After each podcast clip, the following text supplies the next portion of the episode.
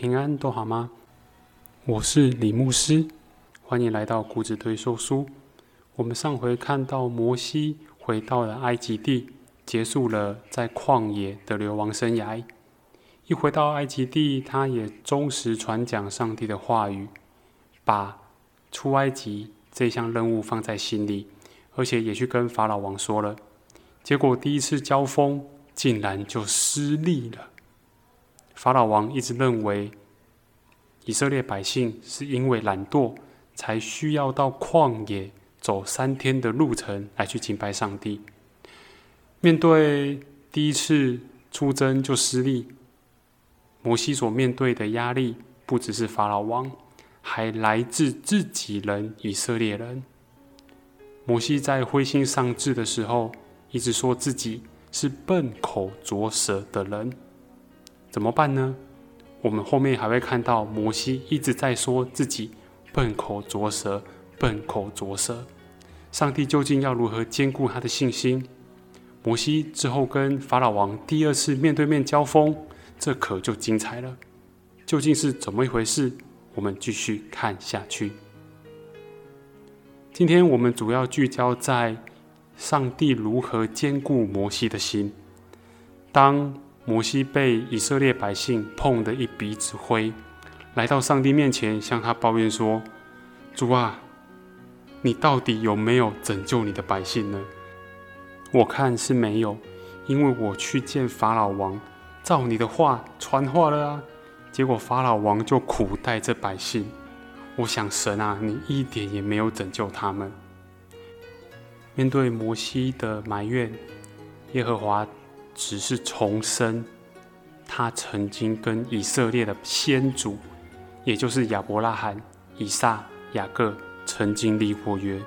他再次重申他的约定，是要使亚伯拉罕的后裔成为大国。他再次重申：“我必是你的后裔，在迦南美地可以安居乐业。”面对摩西的质疑，上帝一再的重申。他是信实的神，他说到必定做到。他说：“我纪念我的约。”讲完之后，他再次劝勉摩西说：“你要再次跟以色列人说同样的话，你还要再告诉他们，我上帝必要伸出我的膀臂，重重的刑罚埃及人，救赎你们脱离他们的重担。”你们将不再做他们的苦工。令人感动的是，拯救出来，因为以色列百姓是神的子民。耶和华说：“我要做，我要以你们为我的百姓，我也要做你们的神。你们要知道，我是耶和华你们的神，是救你们脱离埃及人之重担的。”他再次重申他的约，也再次告诉摩西说：“你就照这样去说吧。”摩西则再次重申说：“主啊，我已经告诉他们了耶，只是他们因苦功愁烦，不肯听话。”耶和华又再次说：“你进去吧，对埃及王法老说，要容以色列人出他的地。”摩西。又再次在耶和华面前说：“以色列人尚且不听我的话了，法老怎么会听我这笨口拙舌的人呢？”摩西遇到困难的时候，再次想起了他的缺陷，再次聚焦于他的不足，就是挖井还蛮恭维。我非常不会讲话，笨口拙舌，我到底要怎么样去说服？法老王怎么样说服百姓呢？耶和华吩咐摩西、亚伦往以色列人和埃及王法老那里去，把以色列人从埃及地领出来。神还是一样再次重申他的使命。整个第六章，我们就看见上帝跟摩西在那边来来回回的在那边辩论，可是辩论的重点都是一样的。就是摩西一直觉得自己没有办法带领以色列百姓出埃及，可是上帝就一直跟摩西说：“你只要照做就好了，后面的事情我来负责，你不用担心自己到底要怎么带领，我会派亚伦在你旁边帮助你。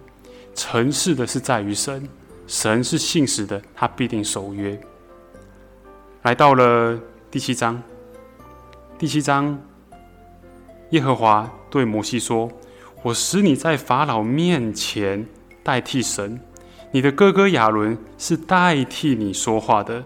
凡我吩咐你的，你都要说。你的哥哥亚伦要对法老说同样一句话：容以色列人出他的地。我要使法老的心刚硬，我也要在埃及地多行神机奇事。但结果，上帝已经讲了，心刚硬，他也告诉摩西，跟他打预防针了。法老必不听你们的话，因为上帝的心意是要让埃及的法老王好好的认识他。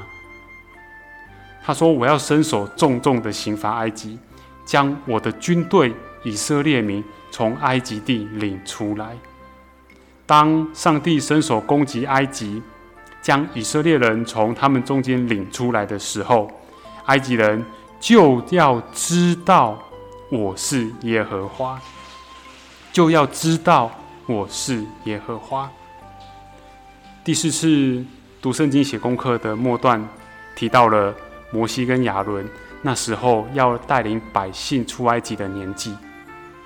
若我们有看圣经，就会发现摩西已经八十岁了，他的哥哥亚伦也八十三岁了。大概有一个月讲，人生七十才开始，人生七十才开始。摩西他八十岁了，还有办法带以色列百姓出埃及。我们可以看见，人常常看到自己的限制，常常看到自己的不足，可是却没有定睛去看到，城市的其实是在于上帝。我们不过是他的器皿，忠实。转述他的话语，在牧会的过程当中，我也会常常觉得自己是不是拙口笨舌，而且有时也会像摩西一样，觉得我做的事情似乎没有立刻见效，总是会让人家觉得很心急。但是当我仔细回头来想，我们所做的、所在意的。究竟是什么？若要让人数激增，的确也有方法。可是那些方法能够持久吗？那些方法真的能够带领每一位会众真实的来委身，真实的来投靠我们的神吗？或者只是看热闹似的，我来参加欢乐一下，然后就鸟兽散回去了？回去留下什么？留下。下次期待这种大型的宴会节目，我再过来。摩西所做的事情是要带领以色列百姓出埃及，也可以说是出那个捆锁跟捆绑，成为一个上帝的百姓，得着真正的自由。这自由是在真理里面得着的自由。求主帮助我们，能够眼睛聚焦在。更美好的地方，当然，我们现在仍然要努力的去过。